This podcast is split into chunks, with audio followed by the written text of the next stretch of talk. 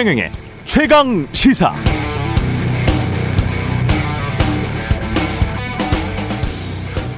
네, 대장동 개발 의혹과 관련해서 이재명 당시 성남시장이 얼마나 긍정 또는 부정적으로 연관돼 있을까 단계별로 나눠보면 이렇습니다.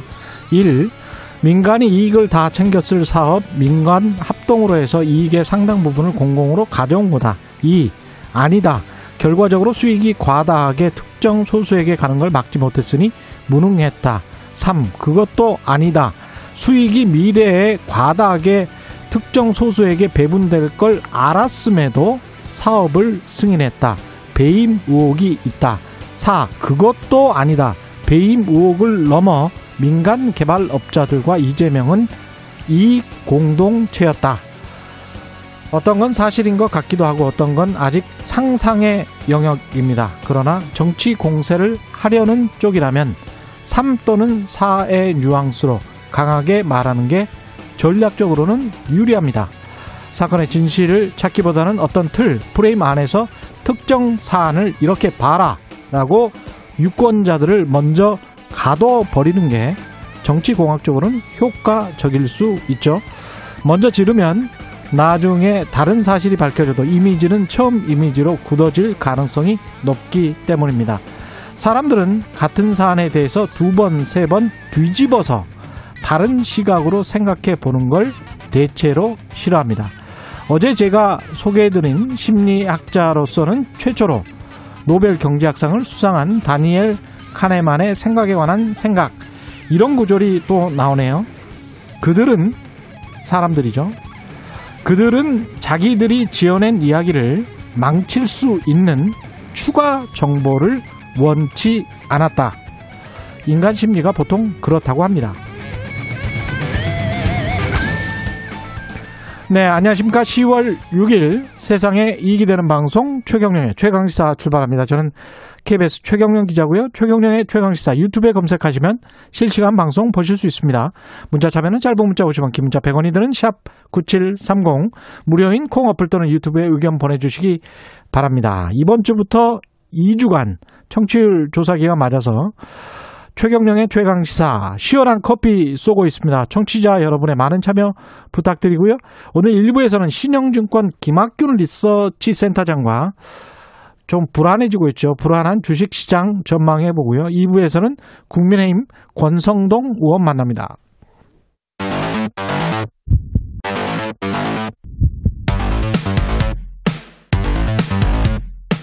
오늘 아침 가장 뜨거운 뉴스 뉴스 언boxing 네, 뉴스 unboxing 시작합니다. 민동기 기자, 김민하 시사평론가 나와 있습니다. 안녕하십니까? 안녕하십니까. 예. 코스피 뉴스는 좀 이따 네. 신영림권 김학균 센터장이랑 하, 도록 하고요. 국감 이야기부터 하죠. 예. 어, 파행이 좀 빚어졌습니다. 음.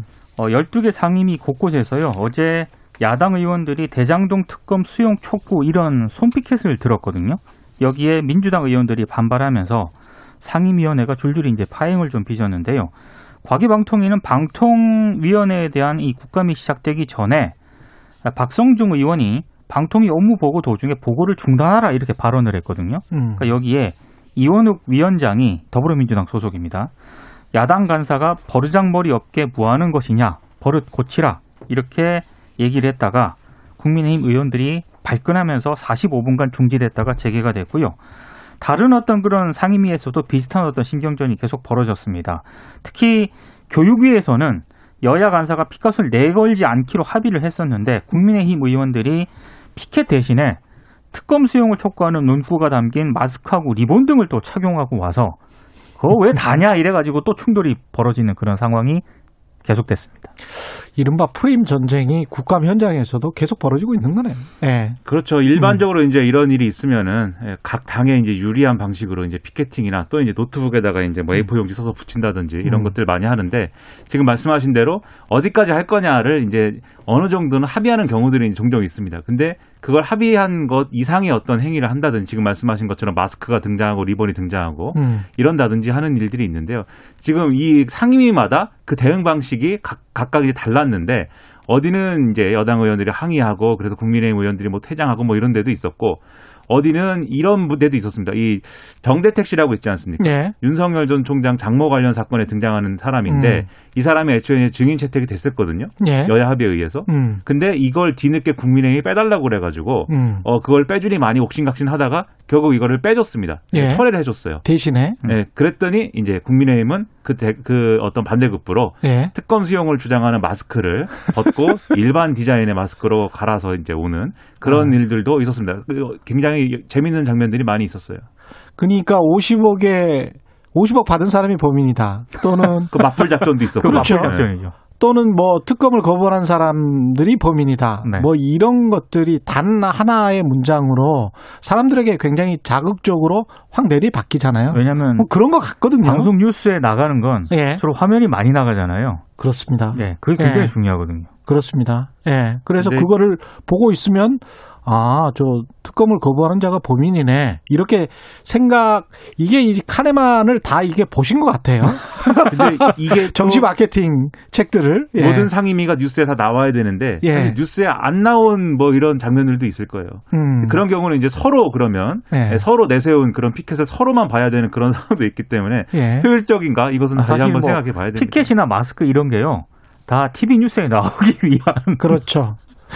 전략입니다. 그 말을 그렇게 오랫동안 뭐 열 몇 시간 동안의 국감을 계속 지켜보는 국민들은 없잖아요. 없습니다. 예. 결국 1분이나 2분짜리 리포트에 담겨 있는 영상을 보고 이미지를 보고 판단을 하는 것이니까 어제 그 문정복 의원인가요? 뭐 50억 클럽 까겠다. 네. 예. 더불어민주당 의원이 50억 클럽 까겠다. 네. 그러니까 뭐 피켓 내려라. 네. 당신들 쪽도 당신들 쪽이 훨씬 더 많은 것 같은데 뭐 이런 식으로 지금 또 얘기를 했었죠. 네. 거의 서로 간에 이제 협박이 오고 가고 있는 거죠. 네. 예. 근데 이제 국민의힘은 약간 이 포인트가 예. 아 뭐랄까요 one point죠. 그 특검을 수용해야 되고 몸통은 이재명 지사이다. 요걸 음. 이제 주장을 하는데 여당의 대응 전략은 어 일단 첫 번째로는 이재명 지사가 몸통이고 뭐 이런 게 아니고 이것은 개발 비리이기 때문에 이 음. 개발 비리 전반에 대한 수사가 필요한데 검찰 수사나 이런 것도 어쨌든 그런 부분에서는 미흡하다. 이게 이런 주장을 펴면서 이제 맞서는 이런 전략이 하나가 있었고 두 번째로는 이게 항상 이 그런 말도 있지 않습니까? 뭐 코끼리는 생각하지 마 그런 말도 있는데 음. 이거를 반박하기 시작하면 결국은 이제 뭐 설명을 하라고 하면 그렇죠. 그렇죠. 네, 특검을 수용하고 말고 뭐 이 얘기가 되니까 예. 지금 너무 이 대장동 얘기만 해가지고 윤석열 전 총장의 고발 사주 여기 묻히고 있다. 음. 이렇게 대응하는 장면 이런 것들이 법사위에서 이제 법무부 국감에서 나오기도 하고 음. 여러 전략들이 부딪히는 이러한 장이었던 거죠. 법무부 국감에서는 최강욱 의원이 또 어떤 문제 제기를 했습니다. 이게 옛날 얘기긴 한데요. 예. 이게 처음으로 공개가 된 거라 현직 검사가 노래방에서 초청으로 한국에 온 일본 검사들에게 법무부 직원들을 지칭을 하면서 미혼이니까 초이스하라 이런 성희롱성 발언을 했다고 합니다. 이게 발생을 한 것, 일본 검사들에게 그렇습니다. 한국의 법무부 여직원을 가리키면서 가리키면서요. 이게 발생한 시기는 2012년인데요. 예. 당시 법무부가 주관해서 일본 검사들을 초청을 해서 국제 학술 대회 회의를 개최를 했거든요. 근데 이후 이제 노래방 회식이 있었는데 그 노래방 회식 자리에서 이런 일이 벌어졌다는 겁니다. 그래서 다른 검사들이 조직 내부에 보고를 했는데 당시 심의관이 내부에서 무마하는 것으로 돼서 제대로 된 조치나 처리를 하지 않았다라고 최강욱 의원이 주자, 주장을 했고요. 여기에 대해서 박범계 법무부 장관이 확인해 보겠다 이렇게 답을 했거든요. 근데 음. 오늘 한겨레가 이걸 확인을 해보니까 실제로 그 비슷한 사건이 2012년에 있었고요. 별다른 조사 없이 흐지부지 됐던 것으로 확인이 됐습니다. 해당 사건은 당시 이른바 성희롱성 발언했던 그 검사 도 이제 충분히 있었는데 여기에 어, 뭐 형식적 사과를 받는 선에서 마무리가 됐다라고 하고요. 어, 당시 성희롱성 발언을 했던 검사에게 한겨레 기자가 전화를 했는데 음. 어, 문자로 답변을 보내왔다고 합니다. 본인은 일본어를 할 줄 몰라서 일본 검사에게 뭐 미혼인이 초이스하라 이런 대화를 할 수가 없다. 음. 전혀 사실이 아니다. 이렇게 반박을 하고 있습니다. 한국어로 해서 통역을 한 거 아닙니까?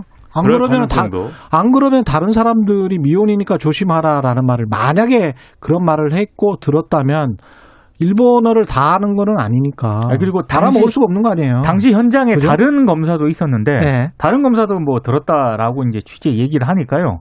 약간 이 검사는 예, 동문서답을 한 것 같습니다. 그러니까 이 검사들 중에는 일본어에 매우 능통한 검사도 있고요. 그리고 네. 그동안의 언론 보도를 종합해 보면은 이른바 이제 그 일본 이 어떤 창작물이나 이런 거에 이제 마니아층이 또 있지 않습니까? 아, 검사들 중에 그런 사람들이 있어요? 네, 그런 검사도 있고 하기 때문에 네. 뭐 일본어를 몰라서 뭐 얘기를 못했다 이런 거는 이제 해명 안 될 것 같고 다만 이게 거의 10년 전 일인데 음. 지금 와서 이제 어떤 문제이다라고 이제 지적하는 것에 어떤 맥락이나 이런 것들을 따질 수는 있겠죠. 다만 예. 여기서 이제 국민들이 의문을 갖는 것은 그러면 그 당시와 지금 이 검사들의 세계, 이 검찰은 얼마나 변했느냐를 묻는다면 그렇게 많이 변하지는 않았을 것이다라고 생각하게 되거든요.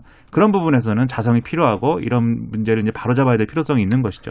다른 부처에서 이런 일이 일어났으면 무슨 가령 뭐 5급 공무원이나 4급 공무원이 뭐 국세청이나 무슨 기획재정부나 이런 사람들이 여직원들 자기 법무부 안에 자기 부처 내에 여직원 3명을 가리키면서 미혼이니까 초이스해라. 그것도 일본 공무원들에게 이거 발상 자체가 만약에. 했으면 이게 웃기는 파면 인간들 파면 아니에요? 파면감입니다. 파면감. 굉장히 정말 웃기는 인간들 아니에요? 네, 심각한 상황이죠. 네. 예. 근데 이런 것들이 정말 화나네. 말하다 보니까 이게 정말 이뭐 하자는 짓인지. 이런 것들이 예. 검사들의 사회에서는 음. 그냥 용인되고 그냥 뭐 그러려니 하는 건가 봐요. 그러니까 이제 이런 지적이 나오는 거죠.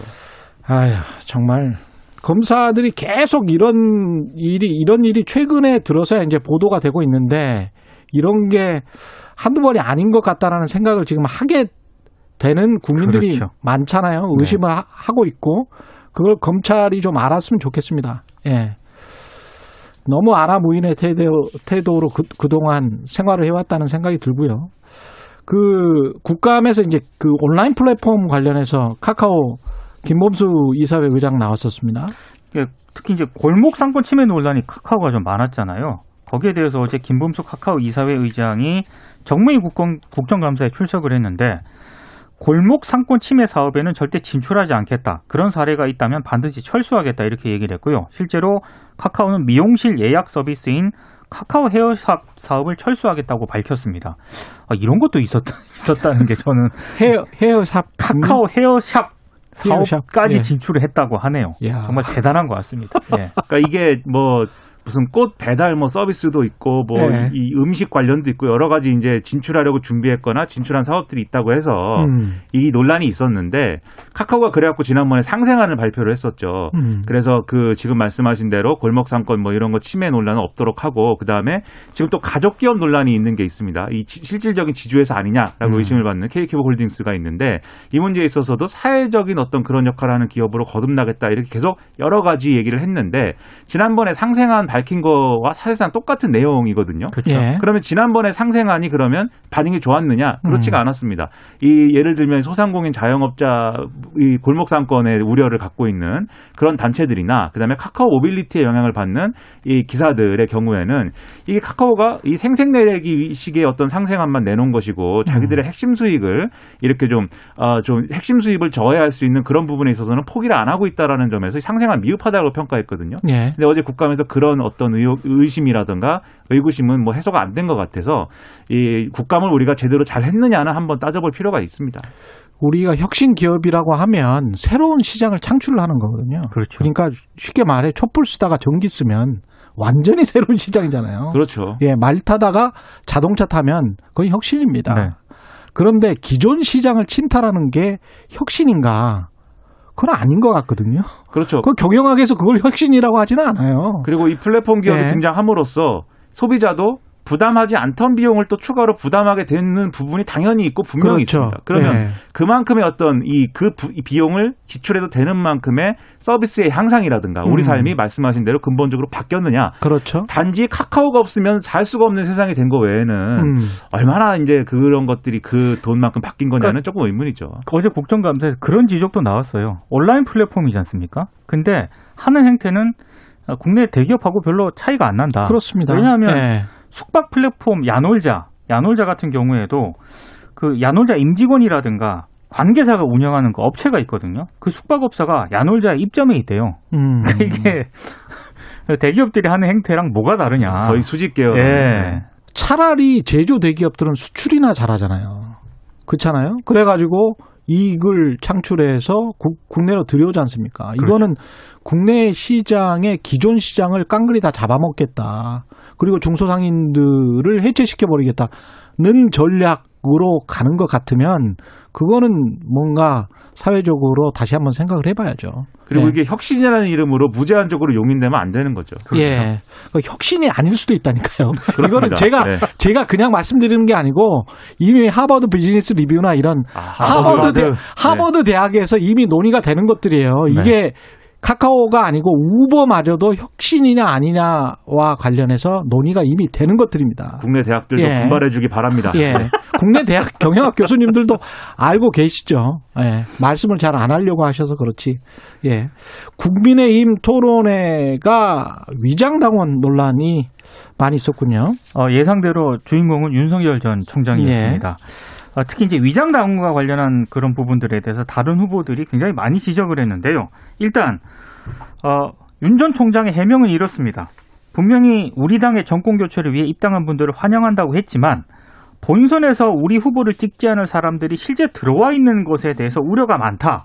그러니까 근거가 뭐냐 이렇게 다른 후보들이 묻지 않았겠습니까? 예. 친여 성향 온라인 커뮤니티에 들어가 보면 많이 얘기가 나온다 이렇게 주장을 하고 있습니다. 친여 성향 온라인 커뮤니티. 윤 전 총장은 제가 알기로는 예. 이른바 메이저 언론을 신봉하는 줄 알았는데 또 여기서는 또 친여 성향 온라인 커뮤니티를 굉장히 많이 보시는 것 같아요. 아니 근데 그 커뮤니티가 익명일 거 아니에요. 그렇습니다. 네. 그러면 그 거기에 올라온 글들을 무조건 신뢰할 수 있나요? 제가 볼 때는 예. 이 커뮤니티를 본인이 직접 이렇게 뭐 탐방을 해가지고 예. 여론 청취를 했다기보다는 그 커뮤니티에 대한 뭔가 주장을 하는 예를 예. 들면 유튜브라든지 이런 것들을 접하고 있는 게 아닌가. 그래서 아, 그러한 유튜브에서 어떤 음모론적 서사를 얘기를 하면 예. 이거 뭐 왜 그러면 어 지금 홍준표 의원이 뜨고 있느냐 왜 예. 젊은 층은 홍준표 의원을 지지하고 있느냐 음. 이것은 더불어민주당 등의 음. 이러한 여권 세력들이 조직적으로 이제 어떤 음모론적인 행동을 하고 있는 거다라고 주장하는 그러한 이제 주장들이 있거든요. 예. 그런 것들을 너무 여과 없이 받아들이고 있는 거 아니냐. 네, 그게 그런- 조금 더 가면 부정선거 논란이에요. 그렇죠. 설사 한두 명이 그랬을 수 있어요. 그렇습니다. 그랬을 수 있는데 그게 전체 여론조사가 비슷한 경향성을 지금 보이고 있는데 전, 전체가 다 그런 거다. 이거는 음모론이죠. 실제로 그렇게 어제 가면. 토론회에서 황교안 전 대표께서는 예. 음. 여전히 지난 4일 총선이 예. 부정선거라는 주장을 계속 제기를 하셨습니다. 그러니까 윤석열 전 총장이 지금 예. 뭐 거의 모든 주제에 대해서 이 정권의 음모라든지 음. 여당의 무슨 뭐 술수라든지 뭐 이런 주장만 계속하고 있는데 이게 뭐 한 번 두 번이면은 그럴 수 있다 이렇게 받아들이는 어떤 충격이나 이런 것들이 클 수 있지만 계속 반복되면은 또 저런다 이렇게 되거든요. 근데 국민의힘 다른 후보들도 그런 얘기를 하는 거예요. 이제는 예. 또 그런 식이냐.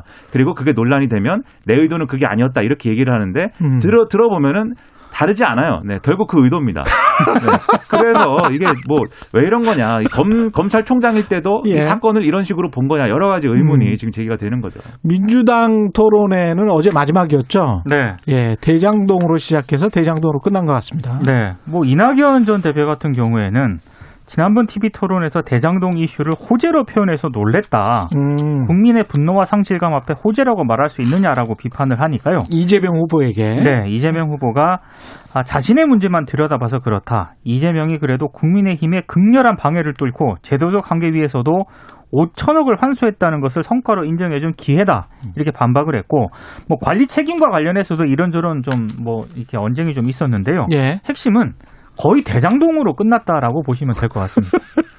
대장동 얘기만 계속 이제 네, 계속했어요. 계속. 예.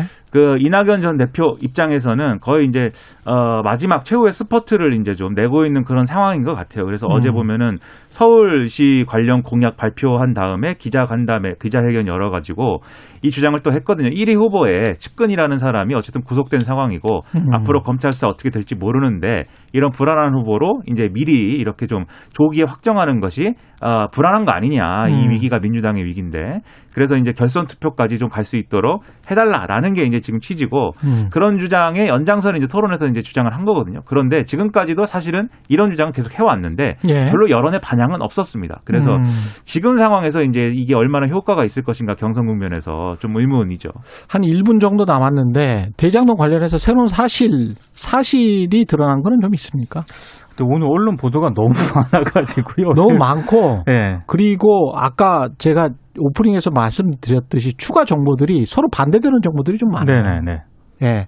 그래서 어떤 게 맞고 어떤 게 틀린 정보인지 아직은 조금 좀 예, 신중해야 될 상황인 것 같습니다. 하나의 팩트를 놓고도 음. 이제 서로 다른 뉘앙스로. 보도를 하고 하니까 그렇죠. 예, 해석은 또 다르고. 그렇죠. 예. 네. 한, 한 시간 주시면은 쫙 김민하 평론가랑 얘기를 해줄 수 있는데 그 1분밖에 안 이슈 남아서 도덕에서 우리가 한번 이 대장동 의혹에 관해서 예, 김민하 평론가와 쭉 한번 정리를 한번 해볼까요? 네, 그 거기서는 시간이 충분할까요? 거기서도 시간이 모자라지 않을까 예. 걱정됩니다.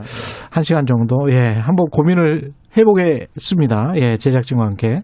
뉴스 unboxing 민동기 기자, 김민하 평론가였습니다. 고맙습니다. 고맙습니다. KBS 일라디오 최경영의 최강 시사 듣고 계신 지금 시각은 7시 41분으로 향하고 있습니다. 오늘 하루 이슈의 중심. 당신의 아침을 책임지는 직격 인터뷰. 여러분은 지금 KBS 일라디오 최경영의 최강 시사와 함께하고 계십니다. 네, 어제 코스피 지수가 6개월 만에 3천선 아래로 떨어졌습니다. 지수 수치는 뭐 상징적이긴 한데요. 그런데 이게 또 다른 의미가 좀 있습니다. 글로벌 증시 상황, 세계 경제 상황에 관해서 신영증권 김학균 리서치 센터장 나와 계십니다. 안녕하세요. 네, 예, 안녕하십니까? 정말 오랜만에 뵙겠습니다. 예. 예, 반갑습니다. 예, 예. 일단 뭐 증시 상황은 예. 뭐 우리가 늘, 늘 저는 뭐 패닉이나 이런 거는 뭐 이렇게 불러일으키는 그런 멘트는 자제는 하는데요. 상황 자체는 뭐 조금씩 조금씩 안 좋아지고 있는 것 같다라는 느낌은 듭니다. 네, 어떻게 네. 보십니까? 예, 지금 종합주가 지수가 3,306월 달에 하다가 이제 어제 2,900대까지 떨어졌습니다. 음, 고점 대비 한 10.3% 정도 조정을 받았는데 사실 저처럼 분석을 하는 사람도 지나간 건 잘 기억을 못 하는데요. 예, 지난 2, 3월 달에도 종합주가 지수가 10.5% 조정을 받았습니다. 맞아요. 예. 지금보다 더 떨어졌어요. 예. 지금까지는.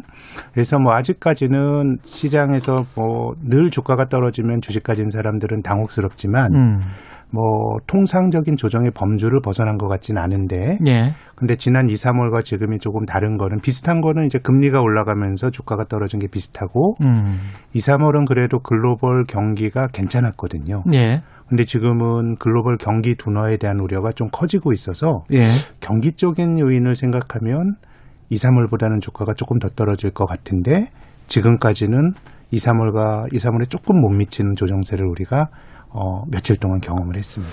우리가 체크해 봐야 될 게 미 국채 금리랄지 원유 가격이랄지 네. 경기 둔화 말씀하셨는데 네. 세 가지를 차례로 좀 설명을 구체적으로 해 주십시오. 국채 금리 같은 경우는 어떤 네. 상황입니까? 미국의 금리가 예. 10년짜리 금리가 1.1%에서 지금 1.54%까지 음, 굉장히 단기간에 급하게 올라갔습니다. 1.1%에서 6, 개월 어, 6개월 아니고 한 3개월 3개월 정도 만에. 그걸 이제 9월 달에 미국의 FOMC를 거치면서 음, 미국이 그동안 초저금리를 유지했는데 네. 양적 완화도 끝내고 금리를 어, 당초에 이제 자본시장의 예상은 2023년이나 금리를 올릴 거라고 봤는데 그렇죠. 내년에 올릴 수도 있다라고 하는 우려가 대두가 되면서 금리가 올라갔습니다. 음, 근데 사실 경기가 좋아지면 금리가 올라가는 게 어느 정도 당연하죠. 인정되는데 예. 근데 지금은 조금 이상한 게 음. 금리는 올라가는데 경기 둔화에 대한 우려는 더 커지는 것 같은 같습니다. 아. 그게 지난주에 미국의 그 연방준비제도 수장인 제롬 파월 의장이 예. 지금 인플레가 생겨 물가가 올라가는데 음. 이거는 미국 경기가 비교적 괜찮기도 하지만 공급 쪽에서 문제가 생긴다라는 주장을 했습니다. 이 예. 얘기가 뭐냐면 일반적으로 인플레이션, 물가가 올라가는 인플레이션은 경기가 좋을 때 사람들이 물건을 많이 사면서 물건 가격이 올라가는 게 정상적인 인플레이션이거든요. 예. 근데 최근에는 물가 급등의 원인이 공급 쪽에 있는 것 같아요. 그 또 작년과 올해가 다른 게 작년에 코로나 팬데믹 직후에는 코로나에 걸린 노동자들이 공장에 출근을 못 합니다. 예. 그러니까 가동이 중단이 되고 물건 공급이 안 되고 이런 것들이 작년에 어떤 공급발 인플레이션의 주된 요인- 요인이었다 그러면 예. 지금은 에너지 가격에서 비롯되는 것 같습니다. 아. 천연가스 가격은 뭐 훨훨 날아가고 있고요. 예.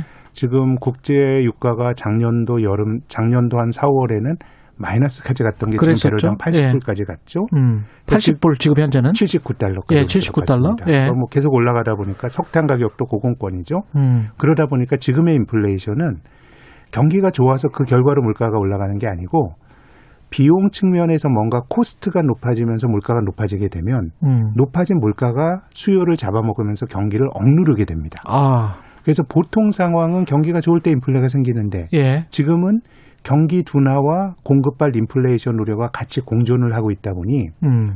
뭔가 과거보다는 좀 복잡한 상황이고요. 음. 이것이 우리가 대부분의 사람들이 문헌으로만 봤던 1970년대에 네. 이 물가 급등과 경기 침체가 공존했던 예. 스태그플레이션과 비슷한 상황이 나타나고 있다고 생각이 근데 듭니다. 경기 침체를 불러 일으킬 수 있는 인플레이션이 나타날 수 있는 환경이 지금 조성이 됐다. 네, 그게 스태그플레이션이 장기화될 수 있다고 말할 수는 없지만 예. 그 비슷한 상황이 음. 높아진 물가가 경기가 좋아서 그 결과로 물가가 높아진 게 아니고 예. 뭔가 공급 쪽에서 높아진 가격이 경기에 부정적인 영향을 줄 수 있다라는 우려가 지금 주식시장 조정의 본질인 것 같습니다. 에너지 가격의 급등 그거는 탄소 중립 그 제도와 관련된 좀 있는 것 같은데요. 그쵸? 예. 그 다음에 이제 블락화된 경제 미중의 갈등 그것도 그렇죠. 분명히 있을 것이고 호주가 뭐 중국의 석탄 수입을 중국이 좀 덜하면서 예. 이런 일들이 벌어져서 그래서 지금 이게 좀 어떻게 보면 인류가 그동안 뭐 지구도 해치고 막 살다가 이게 고상하게 살려고 하니까 뭔가 비용이 높아지고 있는 그렇죠. 일이 벌어지는 것 같아요. 예. 지금 이제 국제 유가를 보더라도 음. 그동안 수년 동안 국제 유가가 안정됐던 중요한 이유 그 원인이 최근 10여 년 동안엔 미국이 그동안 원유를 수입하다가 음. 쉐일 오일이 급 많이 생산하면서 미국이 최대 산유국이 됐거든요. 예. 그럼 지금 배럴당 80불 가게 되면 뭔가 이제 미국에서 땅에 땅을 뚫어서 또 쉐일 오일을 끌어내야 되는데 예. 지금은 유가가 급등하는데 원유 생산이 잘 안 늘어납니다. 그건 음. 뭐냐면 장기적으로 보면 인류가 탄소 중립으로 간다 그러면 원유는 굉장히 나쁜 에너지거든요. 예. 그러면 그 비즈니스란 사업자들 입장에서는 투자라는 건 목돈이 들어가는 건데 지금 80불 갔다 그래서 내가 투자를 늘렸을 때 앞으로 수요에 대해서는 장담을 못 하는 겁니다. 음. 그러니까 지금은 어떻게 보면 원유 가격 올라가는 거는 탄소 중립 과정에서의 투자에 조금 소극적인 사업자들의 움직임 이런 영향들도 있기 때문에 확실히 지금은 그 단순히 경제적인 요인이라기보다는 뭐 미중 무역 분쟁, 석탄 같은 경우는 미중 무역 분쟁과 관련된 코드가 들어가 있고요. 예. 원유 같은 경우는 탄소 중립과 관련된 인류의 선택이 음. 어떻게 마찰적인 어떤 그런 좀 부작용을 불러일으키는 시기인 것 같습니다. 게다가 미국 연방정부 같은 경우 부채 한도 조정, 조정 가지고 지금 국회랑 싸우고 있잖아요. 네, 그것도 이 예산안이 통과 안 돼 가지고 연방 정부가 폐쇄된 적은 뭐 여러 번 있습니다. 예. 트럼프 때도 그랬었어요. 그랬었죠. 예. 근데 이제 지금은 부채 한도가 같이 걸려 있기 때문에 음. 어, 가깝게는 2011년도에 미국의 그 공화당과 민주당이 오바마 행정부 때 제 생각엔 극한의 정쟁까지 가면서 2011년 8월 달에 국가 부채 한도 증액을 타협하지 못하니까 미국의 셧다운 됐잖아요. 예, 국가 신용 등급 떨어지고 예. 미국 주식이 한 달 동안에 25%가 밀렸습니다. 한국도 예. 밀리고. 음. 그래서 지금은 통상적인 예산안이 아니고 부채 한도 안 하면 바로 디폴트가 어쨌든 이론적으로는 발생할 수 있기 때문에 조금 심각하고 또 한 가지 맥락에서 봐야 될 거는 글로벌 금융위기 이후로 10여 년도 그렇지만 코로나 팬데믹 이후로도 중앙은행과 정부의 힘이 굉장히 컸거든요. 어쨌든 예. 뭐 정부가 많이 들어가는 거에 대해서 비판하는 시각도 있지만 뭔가 시장의 자율적인 힘보다는 정책의 힘이 자산 시장마저도 어쨌든 좀 긍정적인 영향을 좀 주고 있다고 보는데 음. 뭐도 계속 늘리잖아요. 예. 그래서 이런 쪽에서 만약에 합의가 안 된다 그러면 지금은 10월 18일까지는 뭐 조금 기한이 있고 제니 렐런 재무장관도 그 전까지 좀 공화 민주당이 좀 합의를 하라라고 하는 건데 음. 뭐 지금 금융시장에서는 뭐 합의가 설마 안 되겠어라는 생각은 하는데 만약에 안 된다 그러면 이건 굉장히 금융시장이 깜짝 놀랄 수도 있는 뭐 잠재적으로 음. 최근에 주가 하락에 뭐 아주 주된 요인이라고 말하기는 어렵지만 미국의 정치적 불확실성도 주가 하락에 투영돼 있다고 봅니다. 또 다른 심란한 요인 중에 하나가 이제 또 중국일 텐데요. 예. 중국 헝다그룹 뭐 상황은 좀 정리되는 것 같습니다만 계속 중국 기업 부채에 대한 어떤 의구심 이런 건 네. 계속 있는 거잖아요. 그럼요. 예. 제 생각엔 중국의 문제가 중국처럼 이 폐쇄적이고 정부가 모든 많은 것을 하는 그런 데서 그그 헝다라고 하는 그룹이 파산했다 그래서 중국의 금융시장에서 리먼식의 어떤 교란이 나타날 가능성은 저는 매우 낮다고 봅니다. 음. 근데 이제 헝다라는 회사가 부동산 개발 회사인데 중국 경제가 그동안 6%대 한 성장했거든요. 근데 제조업 성장은 한 2% 3%밖에 안 되고 아. 부동산이나 이런 것들이 9% 10% 성장하면서 평균으로 성장률이 6%를 본 겁니다. 그렇게 된다 그렇군요. 그러면 음.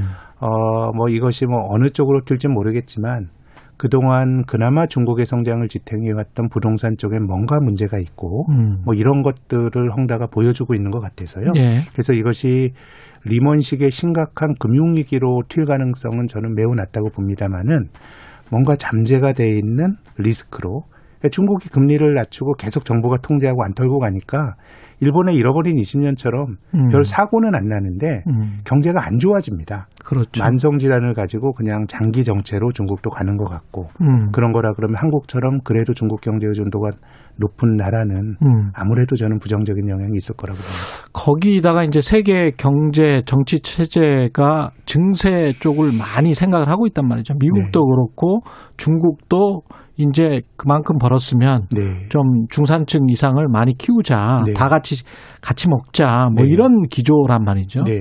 이런 것들이 또 기업 주가에는 분명히 안 좋은 좋죠. 영향이 제 그쵸? 생각에는 네. 지금 주식 시장이 뭐 한국이 2011년부터 코로나 인연에 장기 박스권에 있었지만 음. 예전엔 주식이 밀리면 한국 주식은 소위 코스피가 반토막이 났습니다. 음. 5, 60% 떨어졌는데 우리가 코로나 이전에 재미없었던 시기에서도 주식해서 낭패는 안 봤거든요. 그렇죠. 그냥 그거 다 저금리가 유지가 되면서 음. 자산 시장이 좋았던 건데 어 지금 뭐 자산 버블이 있냐 없냐에 대해서는 논란이 있을 수 있지만 이걸 막는 방법은 금리를 올리는 게 가장 좋은 처방입니다. 그렇죠. 근데 금리를 올리면 이건 그 자산가들에게만 문제가 있는 게 아니고 다른 경제 활동을 하는 데도 영향을 많이 주고 지금 우리나라도 가계 부채가 늘어나고 이런 상황이기 때문에 금리가 올라가면 경기가 되게 나빠질 수밖에 없습니다. 음. 그래서 제 생각에는 지금 인플레가 심하다 그래도 이게 공급발 인플레라 그러면 사람들이 비용이 높아져서 먹고 살기 힘든 거거든요. 예. 그럼 여기서 중앙은행이 금리를 올리면 안 됩니다. 음. 지금 수요가 좋아서 과잉 수요가 있어서 인플레가 생긴 게 아니고 비용 때문이라 그러면 음. 그럼 이제 자산버블을 어떻게 통제할 거냐인데 예. 제 생각엔 금리를 올려서 경제 전체적으로 충격을 주는 처방을 하기보다는 음. 이제는 자산 소득에 대한 과세 강화가 음. 나올 수밖에 없는 거 아닌가. 일본도 이번에 그 기시다가 그런 얘기 했거든요. 음. 이제 자산으로 버는 거에 대해서는 과세를 강화해야겠다고 해서 음. 제 생각에는 지금 금리는 저는 많이 안 올 거라고 보는데 예. 투자하는 입장에서는 자산가들의 왔던 부를 정부가 나눠 가 뺏어가는 음. 예. 혹은 정부가 가져가는 음. 증세라든가 이런 것들이 제 생각엔 2, 3년에 음. 투자하는데 꼭 고려해야 될 뭐 투자자 입장에서는 리스크라고 봅니다. 아, 시간이 참 부족하긴 합니다만 마지막으로 투자자들 입장에서는 굉장히 신중해야겠습니다. 네, 일단 경기 예. 둔화가 되니까 조금 눈높이는 낮추실 필요가 있습니다. 음, 그리고 금리는 혹시 모를 오를 수도 있다는 그런 상- 뭐, 생각은 제 생각에는 금리의 레벨이 아주 높아지지 않는다라는 말씀이지 예. 지금 같은 초저금리에서 금리가 지금보다는 뭐 높아, 높아 질 수 그 있는 기조는 예. 그런 건 갈 수 있다라고 봐야 되겠죠. 예. 신영증권 김학균 리서치 센터장이었습니다. 고맙습니다. 감사합니다. 예. KBS 일라디오 최경련의 최강시사 1부는 여기까지고요. 잠시 후 2부에서는 권성동의 정치공법 국민의힘 권성동 의원 만납니다.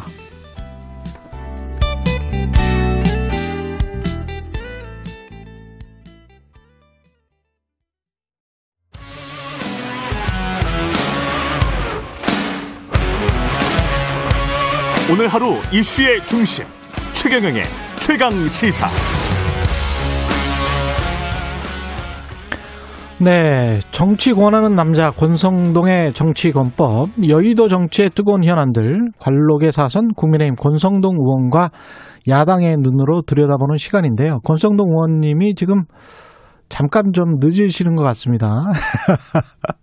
예, 전화로 연결되면 전화로 연결을 하든지 아니면은 예, 아니면은 뭐 조금 기다리든지 그럴게요. 예, 전화 연결돼 있습니까? 예, 의원님 안녕하세요. 예, 안녕하세요. 권성동입니다. 예, 예. 예, 예. 바로 오시다가 뭐 조금 정체가 되나 보죠? 예. 비가 와서 그런지 정체가 되네요. 예. 차 안이신가 봅니다. 예. 예, 그렇습니다. 예. 오늘, 오늘은 뭐 그러면 전화로 연결하실 수밖에 없겠습니다. 그죠? 예. 아니요, KBS 지금 도착했습니다. 지하 주차장에. 아, 지하 주차장에. 예, 근데- 예, 예. 아, 그러면 어떻게 되나요? 그 엘리베이터 때 약간 좀 끊길 것 같은데 일단 질문부터 드릴게요.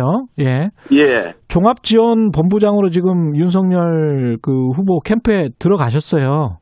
예, 예. 예. 화력이 아무래도 강해질 것 같습니다. 의원님 들어가셔서. 아, 뭐, 저야 캠프 내 각 조직이나 우리 예. 인원들이, 예. 어, 제대로 일을 할 수 있게끔 조율하고 지원하고 서비스하는 그런 자리이기 때문에 예. 우리 조직의 어, 인원들이 좀 역량을 최대한으로 발휘할 수 있도록 예. 그렇게 하려고 합니다. 예. 이 대장동 개발 논란이나 이게 이제 핵심 이슈 지금 말씀하셔야 될 것 같은데 관련해서 지금 일주일 정도 되셨는데 그 안에 지금 윤석열 후보 같은 경우는 손에 그 왕자 논란 있지 않습니까? 예, 예. 예. 그 관련해서 뭐 캠프 관계자가 또 나와서 손가락 위주로 씻으신 것 같다 뭐 이래가지고 사람들이 약간 좀 의아해하고 있던데요. 예, 예. 예. 이, 이거는 뭐 어떻게 보세요? 글쎄 뭐 저는 뭐 일종의 해프닝이 아닌가 이렇게 보고 있고요. 예. 또 뭐 후보가 다 해명을 했기 때문에 예. 어 이것이 뭐 사실 우리가 저 토론이나 이런 거는 후보의 비전, 철학, 정책을 놓고 해야 되는데 음. 어 이거는 뭐 좀 그렇게 어 대세에 그렇게 큰 지장을 줄 것 같지는 않습니다. 예. 지금 뭐 천천히 들어오고 계셔서 예. 이야기를 계속 이어가도록 하겠습니다. 예. 지금 앉으셨습니다. 예. 그 말씀 나온 김에 어제 그 토론회 있잖아요. 예, 예. 토론회 이야기부터 그러면 할게요. 그 토론회 같은 경우에 위장 당원 가입이 늘어났다는 지적을 했지 않습니까? 윤 후보가. 이거 같은 경우는 이제 다른 후보들은 당원에 대한 모독이다 증거가 있느냐 뭐 이런 스탠스잖아요. 이거는 어떻게 보십니까? 어, 우선 그 발언을 하기 한 이틀 전에 예. 윤 후보께서 페이스북에 이런 글을 올렸어요. 음, 이 우리 이준석 당 대표 취임 이후에 당원 배가 운동이 벌어졌고 음, 그 결과 당 지도부의 헌신적인 노력으로 한 27, 8만 명의 당원이 증가가 됐다. 이건 참으로 고무적인 일이고 감사한 일이다. 음. 그래서 지도부에 감사를 표했고요. 예. 그리고 이분들과 함께 이분들이 이렇게 많이 가입한 거는 그만큼 정권 교체 열망이 강한 것 아니겠느냐. 그래서 이분들과 함께 정권 교체 앞장서겠다는 말씀을 했고요. 예. 그런데 이제 그런 발언을 두, 뭐 유장당한 발언을 한 계기는 음. 어, 이 사실 이제 여론조사를 해보면 약간의 역선택 문제가 현실로 존재하고 있거든요. 음. 그리고 어 여러 이제 보면 인터넷 사이트에 보면은 어 좀 민주당원들이 일부 열렬 민주당의 열렬 지지자들이 우리 당의 경선에 관여하기 위해서 일부 이렇게 위장으로 가입하는 경우가 있다는 얘기가 나와요. 예. 그래서 그런 부분에 대해서 경각심을 주면서 음. 우리가 좀 더 투표율을 올려서 어 우리 우리 우리 당의 진- 진성당원들이 투표율을 올려서 어 정, 정권 개최 좀 앞장서자라는 취지로 얘기를 한 것이지 음. 무슨 당원들 전체를 위장 당원으로 폄하하거나 이런 발언은 아닌데 음. 그걸 갖고 뭐 일부 후보들이 마치 새로 가입하신 당원 전체가 위장 당원인 것으로 모독을 했다. 예. 이런 식으로 정치 프레임을 걸었기 때문에 문제가 된 것입니다. 그럴까요? 근데 예. 이제 그 역선택 말씀을 하셨는데 제가 그 월간 조선인가요? 주간 조선인가 오늘 그 기사 나온 거 보니까 비호감도와 관련해서는 이재명 뭐 어, 윤석열 다 비호감도가 굉장히 높지 않습니까?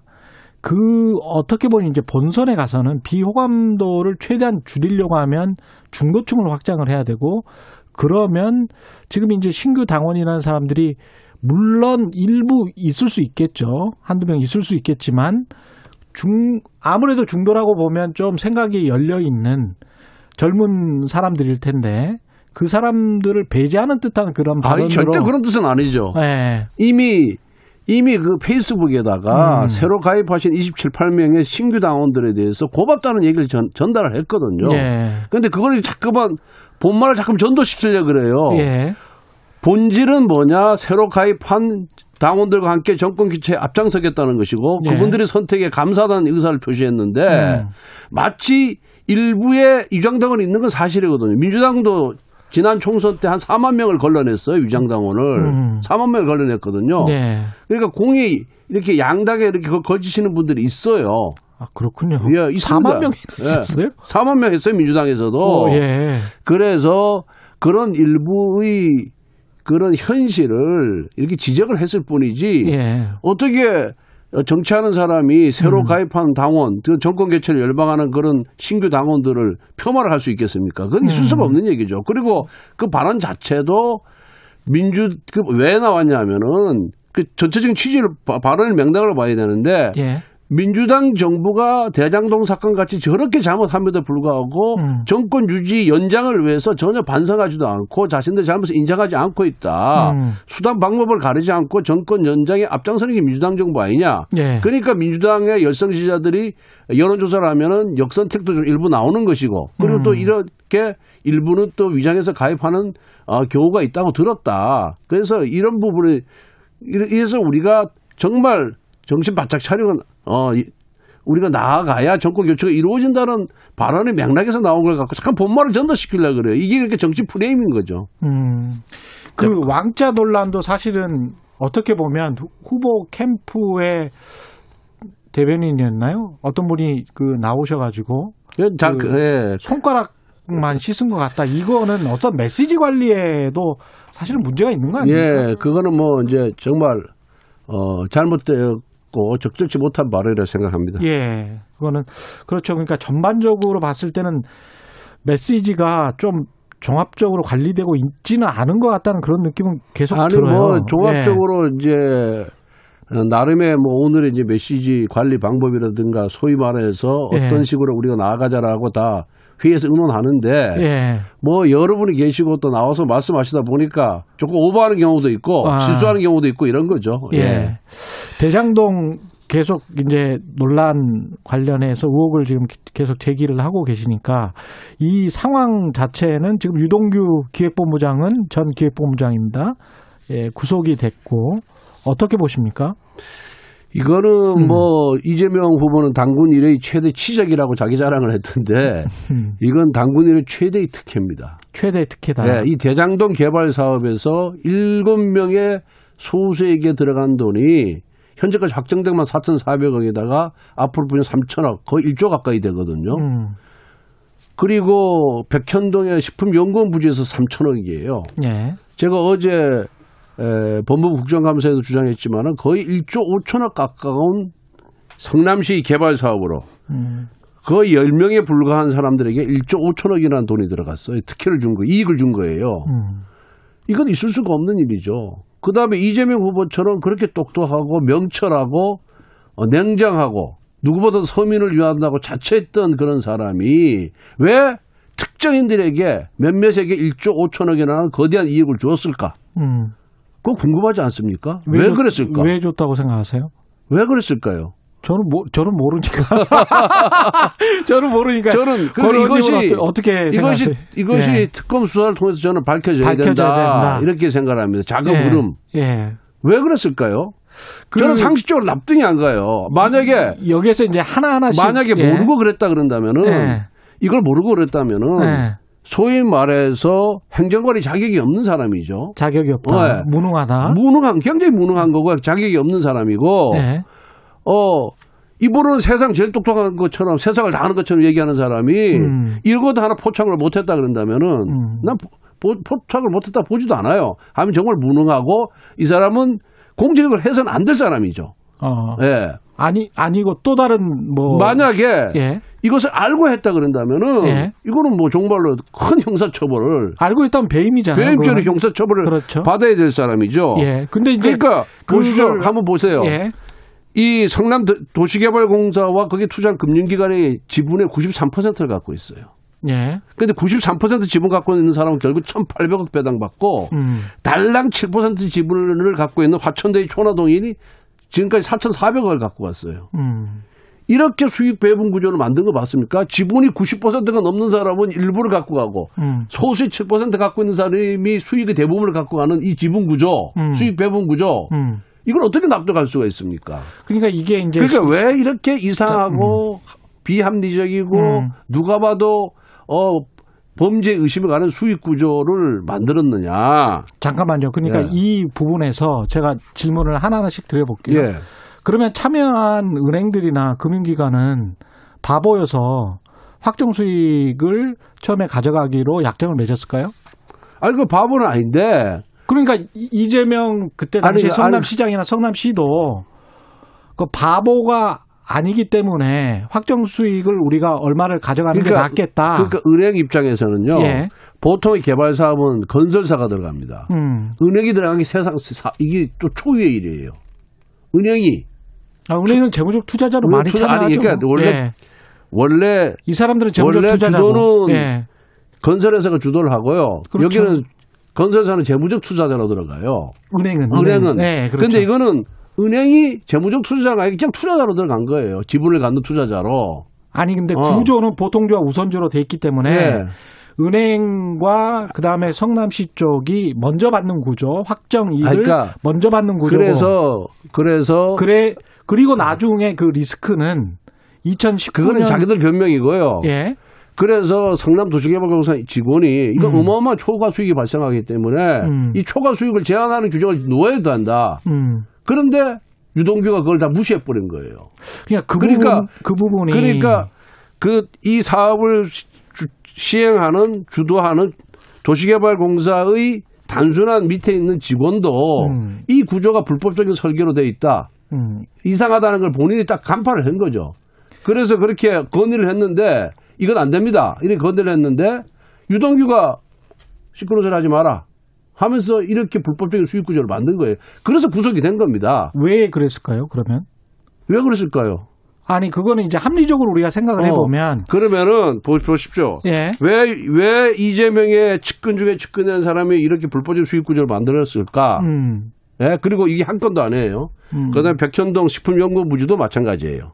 모두 엄청난 특혜를, 특혜, 특혜를 줘가지고 그렇게 사업을 시행하게 만들었고, 예. 그 다음에 가스공사 부지도 마찬가지예요. 성남시에는 가스공사 부지도 아파트 부지로 바뀌었어요. 그런데 이재명 시장이 뭐라 그랬냐. 공공기관 이전 부지에 절대 아파트 안 만든다. 대기업, 어, 기업 유치해서 일자리 만들겠다라고 본인이 크- 얘기를 했고, 음. 그리고 그 공공기관 이전 부지를 사들여서 아파트를 개발하려고 노리던 건설사에다 공문까지 보냈어요. 예. 그런데 2년 만에 이게 뒤바뀝니다, 이게. 그럼 왜 그랬을까요?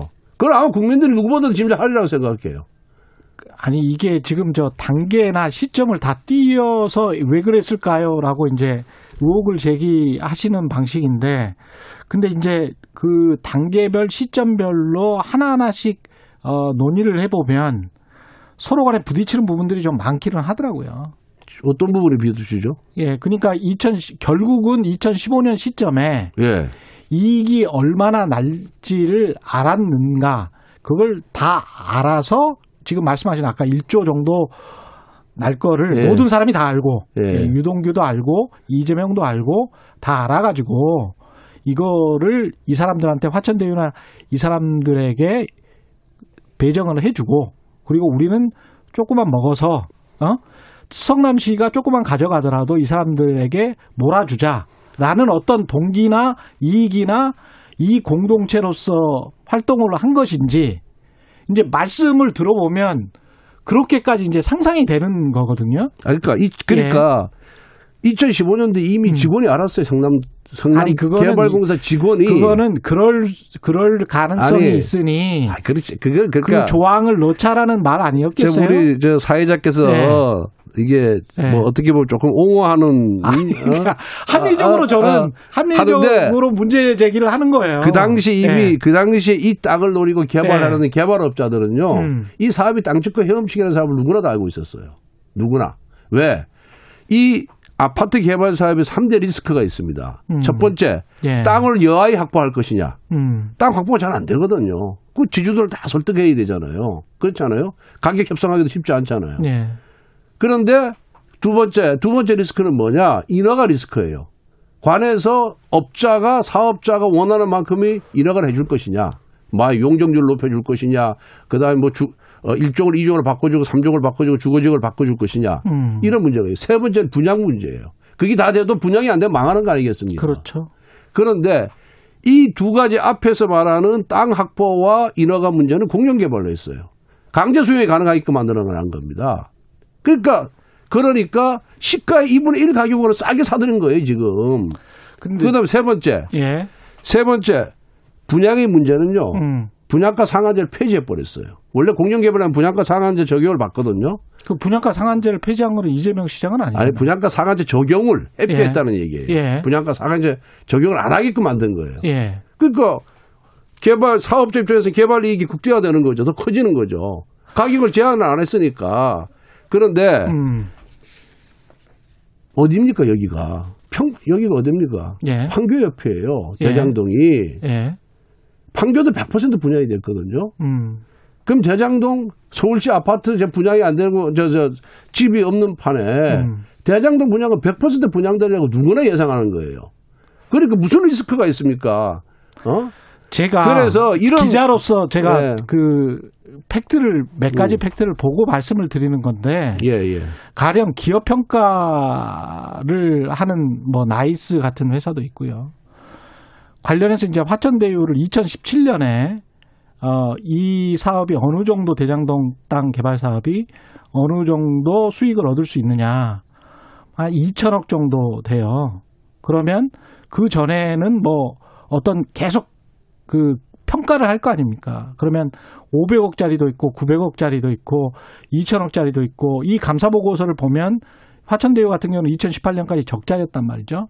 2019년 이후에 2천억씩 확 개발 수익이 막 나, 나기 시작하는 아니, 거예요. 아니, 그러니까 감사 보고서가 예, 그러면 예. 숫자로 보자면 지금 정치적인 논란이 되기 전에 숫자로 보자면 과거의 기록들은 전부 각각 다른 지금 주장을 하고 있는 거예요.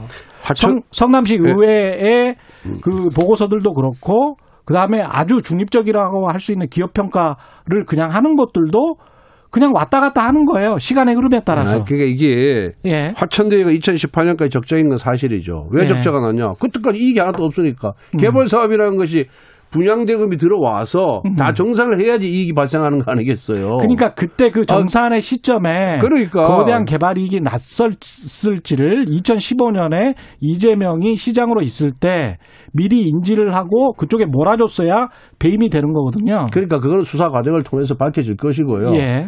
어, 이미 그 이재명의 측근중 중에 유동규가 배임 혐의로 구속이 됐지 않습니까? 이게 예. 어느 정도 소명이 된다는 얘기예요. 어허. 오늘 여기 시- 시간이 없어서 제가 일일이 다 자세히 얘기 못 하겠지만 설계상의 이 문제점이 한두 개가 아니에요. 설계상에. 설계상 의 문제점이 많다. 예. 예. 이 수익 구조 설계상의 문제점이 한두 개가 아니라니까요. 음. 그래서 이런 이상한 건 이렇게 문제가 발생한 것이고 예. 근데 이상한 건 만약에 이 사람들이 이 공동체라면 예. 곽상도 의원 아들한테 퇴직금을 50억이나 이, 이 공동체가 이재명을 포함한 이 공동체가 줍니까? 그거요. 보세요. 자꾸 본말을 전도시키는데. 아니 본말을 전도하는 게 아, 본말- 아니고 어. 만약에 이 사람들이 아니, 이 공동체면 보세- 보세요. 예. 이걸 주도한 사람이 화천대의 김만배예요. 예. 김만배가 주도해서 자기 이익을 극대화하기 위해서 유동규도 끌어들인 거고 누구도 끌어들인 거예요. 예. 유동규도 주는 거예요. 측근이 이재, 이재명 시장의 측근 유동규한테도 주- 돈을 주는 거예요. 5억 지금 줬다고 구속돼 그렇죠. 언론에 나오고 있지 않습니까? 뭐 700억 약속하고 예. 그러면은 이 유동규가 이재명 진짜 건축회사에 운전하던 분이라고 지금 알려져 있지 않습니까? 음. 유동규가 그리고 리모델링 조합장 출신이에요. 음. 그런데 성, 저 이재명 성남시장 선거 도와줬다고 바로 도시개발공사의 기획본부장을 갔다가 음. 성남시장 재선할 때 나와서 선거운동 돕고 또다시 들어가요. 성남도시개발공사. 그리고 경기지사 운동하고는 그 다음에 어디로 갑니까? 차관급인 경기관광공사 사장으로 갑니다.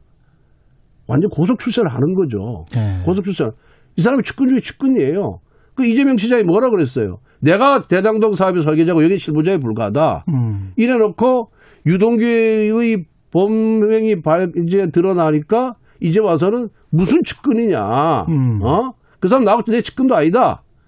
이렇게 지금 또 꼬리 자르기를 하- 한단 말이에요. 발뺌을 하고 있다. 발뺌을 하고 있죠. 그럼 그렇게 뭐 내가 뭐 기, 기사를 내가 무시하는 건 아니지만은 건축회사 기사에 이라는 직업을 갖고 있는 사람이 예. 차관급인 자리까지 올라갔다는 거는 그만큼 이재명 시장과의 아주 불가분이 뭐 특수한 관계다 이렇게 보는 것이 그게 상식이죠. 우리는 지금 상식을 갖고 얘기하는 거예요. 그래서 우리는 공정하고 객관적인 특별검사를 통해서 이 부분을 모두 밝히자. 그리고 곽상도 의원 아들 50억 수수도 그 특별검사 대상으로 삼자. 우리가 이렇게 주장하는데도 지금 민주당이 안 받고 있잖아요. 그러니까 수천억 1조 가까운 돈을 번 것이 불법적인 설계로 번 것이 본질이고요. 예.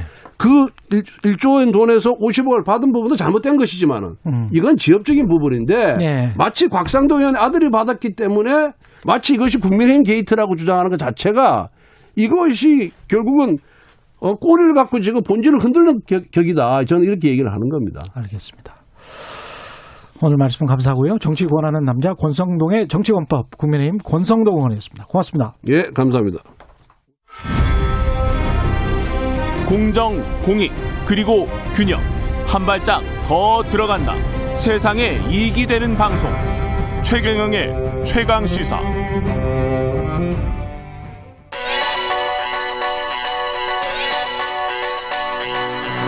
최강 시사 박대기의 눈. 네, 박대기의 눈 시작합니다. KBS 박대기 기자 나와 있습니다. 안녕하십니까? 네, 안녕하십니까? 예, 오늘은 치료제, 코로나19 치료제에 관한 이야기네요. 네. 머크사? 예. 네, 모크사의 몰루피라비르라는 약인데요. 예. 지난 주말에 이제 아주 뜨거웠던 그런 약입니다. 음, 지금 삼상 진행 중에 있었는데 중간 결과가 상당히 희망적인 결과가 나와서 어떤 결과 나왔습니까? 어, 코로나 환자의 입원 확률을 50% 정도 떨어뜨린다. 이제 예. 코로나 환자에게 먹였더니 입원할 확률이 50% 정도 낮아진다라고 돼 있고요. 예. 또 사망 확률도 크게 낮춘다라고 연- 연구 결과가 나와서 미국 FDA도 사용 승인 절차에 들어가도 좋다라고 권고를 어. 했고요. 어, 머크가 이제 2주 내에 긴급 사용 승인 신청서를 낼 계획입니다. 사망 확률을 어느 정도로 떨어뜨린다는 거예요? 이게 좀 실험 결과를 좀 설명을 드리면요. 예. 각각 400명 정도씩 이렇게 총 800명을 상대로 실험을 했는데 예. 어, 모든 이제 신약 개발할 때 이렇게 합니다. 이제 400명에게는 진짜 약을 주고, 그러니까 몰루피라벨을 주고, 그렇죠. 나머지 400명에는 가짜 약. 그러니까 약은 똑같이 생겼는데 아무 효능이 없는 그냥 밀가루 음, 약을 플라시보라고 예, 하죠. 예. 예. 효과. 검정을 이제 예. 양쪽에 주는데 이 400명 중에서 두, 이 400명 각각이 다 코로나 환자들이었어요. 음. 그런데 이제 입원하는 사람 환자의 숫자가 약을 먹지 않은 음. 가짜 약을 먹은 경우에는 예. 어, 53명이 입원을 했고요. 예, 진짜 약을 먹으면 28명만 입원을 했습니다. 그러니까 절반 정도로 입원 확률이 떨어졌고요. 음. 또 가짜 약을 먹은 사람은 이 53명 중에서 8명이 사망했는데 아, 사망했어요. 여덟 예, 명이 그런데 이제 진짜 약을 먹은 쪽에는 한 명도 사망자가 없었다. 한 명도 사망자가 없었다. 예. 그러니까 이제 사망 확률이 전체적으로는 한 2% 정도 미국에서는 되는 것 같은데 예. 2%를 0%로 만들었기 때문에 상당히 이제 효능이 있는 게 아니냐. 어, 의미 있네요. 네. game changer라고 부를 만 합니까? 이 정도면? 그래서 이제 이 결과만 보면 game changer라고 부를 수 있는데 음. 예, 문제는 이제 부작용이라든지 장기 복용 시 어떤 식으로 되는지에 대해서 결과가 나와 있지 않고요. 아. 지금 상당히 그 긴박한 상황들이 이제 특히 미국에서는 이어지고 있기 때문에 예. 이런 경우에 상당히 어, 일단 효능이 있고 어느 정도의 어느 정도까지 안전성만 입증이 되면은 쉽게 허가를 내주는 그런 상황들입니다. 얼마나 먹어야 된다는 거예요? 이 약은 5일간 복용을 하면 되고요. 예. 하루에 아침 저녁으로 4알씩 총 8알을 하루에 복용을 하고 음. 총 40알을 복용하는 걸로 이렇게 돼 있습니다.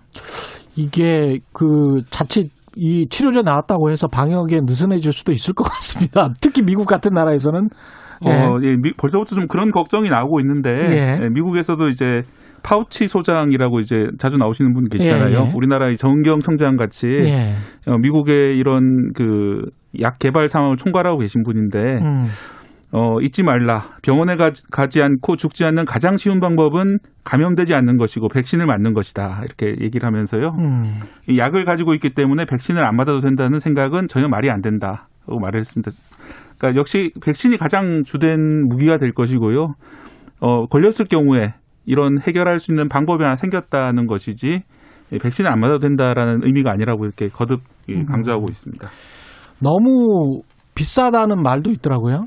네, 그게 지금 가장 큰 문제인데요. 예. 아까 그 40일, 40알이 이제 한 사람에게 돌아가는 분량인데, 40알. 예, 그것을 막기 위해서 미국에서만 가격이 8, 85만 원 정도, 우리나라도. 미국에서 85만 원. 그러니까 예. 700달러 정도로 예상이 돼, 돼 있고요. 예. 우리나라도 아마 90만 원 정도 안팎에 도입이 될 것 같습니다. 음. 그렇기 때문에 어, 상당히 비싼 가격이 될 거고 물론 우리나라 같은 경우는 전액 보험하면, 예, 예. 전액 그 보험으로 다 처리가 되긴 할 텐데 음. 의료 보험으로 처리가 될 텐데 그래도 이 비싼 가격이기 때문에 어, 초창기에 도입되는 분량도 많지가 않고요. 우리나라가 지금 협상하고 있는 분량이 3만 8천의 분이거든요. 예. 그러니까 3만 8천 8천 명 분인데 음. 지금 현재 우리나라에 격리 중인 환자가 3만 명이 넘는 상황이기 때문에 중증 환자. 예. 아, 경- 중증 환자 말고 경증 격리- 합쳐가지고 예. 총 격리 중인 환자 3만 8천 명, 3만 3천 명 정도이기 때문에 이 3만 8천회라는 이제 내년까지 예, 예산이 잡혀 있는 분량이 많지가 음. 않습니다. 그렇기 때문에 모든 사람에게 돌아가기보다는 이 중증 환자 위주로 아마 돌아갈 가능성이 높고요. 음. 어, 정은경 총장 같은 경우에도 어, 정, 중증이라든지 아니면 고위험군 상대로 아마 투약을 할 것 같다 이런 발언을 했습니다. 우리가 사망자 숫자가 10명 이내죠? 한 자리 숫자죠? 어, 그렇죠? 한 자리 숫자이긴 한데 가끔 예. 두 자리 숫자가 될 때가 가끔 있- 두 네. 자리 숫자가 될 때도 있고 미국과는 좀 상황이 달라서 그렇게 만약에 중증 환자들만 투약하게 된다면 네. 그렇게 많은 숫자의 약이 필요한 거는 아니네요. 백신만큼은. 예. 그래서 아마 그런 점을 고려해서 일단 3만 8천 명분 정도로 도입을 하는 것 같은데 예. 어, 다만 이제 외국에서는 상당히 이 이야기에 주목을 하고 있고 미국 같은 경우에도 지금 1조 4천억 원치 선 주문을 넣어놓은 상황이고요. 음. 또 호주에도 30만 회분을 구입하겠다 이런 계획을 호주 총리가 밝힌 바 있습니다. 근데 파우치 그 의장이 이야기하는 거는 이게 백신을 맞고 네. 그리고 이게 감염이 안 되도록 노력하는 게 중요하지. 네. 이게 뭐 감염돼도 뭐 약을 먹어버리면 끝나는 것처럼 이렇게 인식이 바뀌면 안 된다라는 네. 거를 우려하는 거 아니에요? 그죠? 그렇습니다. 이제 일단 이 약 자체가 올해 말까지 생산물이 희망적으로 봐도 천만 명분 정도인데 예. 진짜 전체적으로 지금 코로나 환자가 전 세계적으로 2억 명 누적적으로 발생을 했거든요. 2억 명. 네, 현재 환자는 건 아니고 과거에 이제 완치된 환자까지 포함했던데요. 어, 이제 올해 말까지 천만 회분이라는 게 전 2억 명에 비하면 상당히 마- 적은 숫자이기 때문에 음. 약이 개발된다고 해도 어, 지금 백신을 우리 초창기 공급할 때 상당히 지장이 있었지 않습니까? 예. 안 들어간 나라도 예. 많이 있고요. 우리나라도 좀 늦게 확보한 그렇죠. 편이고요. 예. 그런 과정들처럼 약이 보급되는 데도 시간이 많이 걸릴 거고요. 음. 아까 말씀드린 대로 비용도 많이 비싼 상황이고 음. 또 확인되지 않은 독성 그런 것들도 나중에 발견될 수 있기 때문에 어, 이런 점들을 감안하신다면은 백신 쪽이 좀 더 안전해 보이지 않느냐 이런 의견도 네. 나오고 있습니다. 마지막으로 한 30초 남았는데 네. 우리는 뭐 우리 제약사는 이런 거 못 만듭니까? 어, 제약사들도 많이 노력을 하고 있고요. 예. 예, 셀트리온 같은 경우는 항체 치료제를 지금 개발한 상, 황 이고요 나머지 예. 회사들도 지금 삼상 가 있는 회사들도 좀 있는데 음. 아무래도 머크라는 회사가 이제 약을 개발했는데 350년 된 회사고 예. 세계 5대 제약사 중에 하나거든요. 그래서 그런 자본의 규모라든지 산업의 성숙도가 우리나라는 아직까지는 좀 멀다 생각이 좀 듭니다. 말씀 감사하고요. 박대기의 눈이었습니다. 고맙습니다. 감사합니다.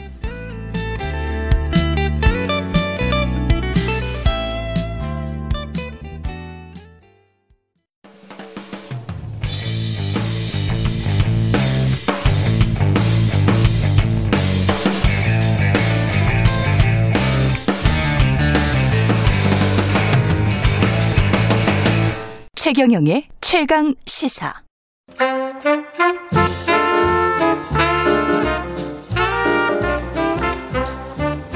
세상의 모든 뉴스를 탐구합니다. 김준일의 뉴스 탐구 생활. 네, 화제가 되는 이슈를 깊이 있게 파헤쳐보는 뉴스 탐구 생활. 세상 모든 것이 궁금한 남자. 김준일 뉴스탑 대표 나와 계십니다. 안녕하십니까? 예, 안녕하세요. 예. 오늘은 서울 지하철. 예. 지금 지하철 타고 최경령의 최강시사 듣고 계신 분들이 있을 것 같은데 들으시고 문- 문자 댓글 보내주시면 커피 쏘실 거죠? 예. 예. 그 지하철과 관련된 겁니다. 예, 지하철 뭐 적자가 하루 이틀 한 해 두 해 얘기가 아닌데 지금은 정말 천문학적인 적자가 발생을 하고 있어요. 그래서 이거를 어떻게 해결할 것이냐. 그래서 기억하실지 모르겠는데 9월 중순에 서울 지하철 노조가 이제 파업을 하려다가 철회가 됐어요. 다 그랬죠. 철회가 네. 직전에 타결이 됐는데 왜 그러냐면은 이제 오세훈 서울시장이 보고를 받았어요. 이제 음. 공사들 보고를 받았는데 적자 이렇게 많어? 야 인력 10% 감축해 이렇게 이제 그냥 음. 지시를 한 거예요. 그러니까 지하철 노조에서 난리가 났죠. 왜 네. 지하철 노조의 입장에서는 적자가 우리 때문이냐, 인력이 음. 많아서 그런 거냐라고 하면서 이제 파업을 하기 시작해서 결국은 인력 감축은 안 하는 걸로 했는데 예. 이게 근본적인 문제들이 여러 가지가 산적해 있어요. 그거를 하나 하나씩 제가 좀 팩트를 말씀드리겠습니다. 재밌을 것 같은데요. 예. 네. 적자 규모가 일단은 어느 정도 됩니까? 자, 그냥 매년 매년 5천억 원 정도 적자를 매년 보고 있다고 생각하시면 돼요. 매년? 예. 매년 5천억 원. 그러면 10년이면 5조. 네. 100, 년이면 50조. 예. 자, 2017년에 예. 5,254억 원, 예. 2018년에 5,389억 원, 음. 2019년에 5,865억 원 조금씩 늘고 있죠. 그런데 2020년에 1조 1,137억 원. 두 배가 뛰었습니다. 이야, 엄청나네. 예. 왜 예. 그러느냐. 한마디로 코로나 때문에 재택근무하고 사회적 아. 거리두기에서 사다 이동량이 줄은 거예요. 대략 이동량이 한 30% 줄었다고 보시면 돼요, 교통이. 그러니까 재밌는 게 그렇구나, 그렇구나. 사람들이 자가용은 별로 안 줄었어요. 그렇죠. 전체적으로. 그 코로나 때문에 자기 차가 가장 안전하다 이렇게 예. 생각하는 거죠. 예, 그러니까 차를 이렇게 운전해서 다니시는 분들은 또 약간 돈이 있는 분들도 있고 뭐 그러니까 음. 전체적으로 안 줄었는데 대중교통은 30%가 줄어서 작년에는 1조 1천억 원 정도고요. 올해는 음. 1조 6천억 원 적자입니다. 지금 예상이. 아, 이 구조적인 요인들이 있군요. 예, 구조적인 예. 요인들이 있어요. 예. 그러니까 이거는 뭐 지금 답이 안 나오는 거죠. 이게 코로나가 정말 끝나기는 하는 것인지 그러면 어. 이게 또 재택근무라는 게 이제 우리가 또 어느 정도 안착이 됐잖아요. 예. 앞으로도 이런 식으로 원거리 근무, 뭐 재택근무 계속 할 가능성이 있거든요. 그렇습니다. 완벽하게 회복이 안 될 거예요. 그러면은 이게 아. with 코로나로 가더라도 그러니까 구조적으로 이 문제를 해결하지 않으면 안 된다라는 게 이제 첫 번째예요.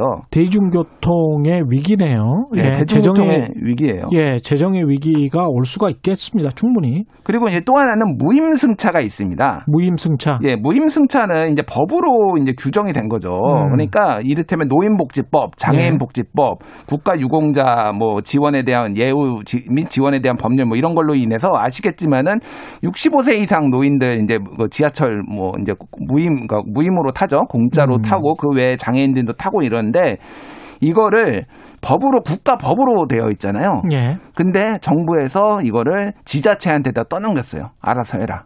그러니까 약간 이게 모순이에요. 어. 그러니까 이게 더 재미있는 웃긴 게 뭐냐면은 예를 들면 KTX도 똑같이 무임 승차를 하거든요. 예. KTX는 정부에서 돈을 대줘요.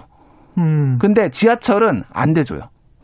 그래서 아, 그건 그게 국가기관이 아니다. 국가기관이 아니다. 근데 이게 법은 국가 법으로 돼 있잖아요. 이렇게 하라고. 그렇죠. 무임승차 하라고. 예, 무임승차 하라고. 음. 그러니까 복지 차원에서 하는 거잖아요. 그러면 음. 사실은 국가가 책임져야 된다라는 게 서울시하고 서울 지하철 노조하고의 주장이고 이게 서울시 상식적이네. 서- 예, 예. 상식적이에요. 제가 봐도 네. 서울시만 그러는 게 아니라 전국의 지자체들이 다 요구하고 있습니다. 서울, 부산, 대구, 뭐 광주 지하철이 있는 데들은 정부가 이거 대줘라 당연한 음. 거 아니냐. 근데 이게 규모가 어느 정도냐면은 2000, 어, 2020년 기준으로 어, 무임승차 한 사람이 1억 9,600만 명이니까 약 2억 명 정도가 탔는데 이거를 운임으로 환산하면 은 2,643억.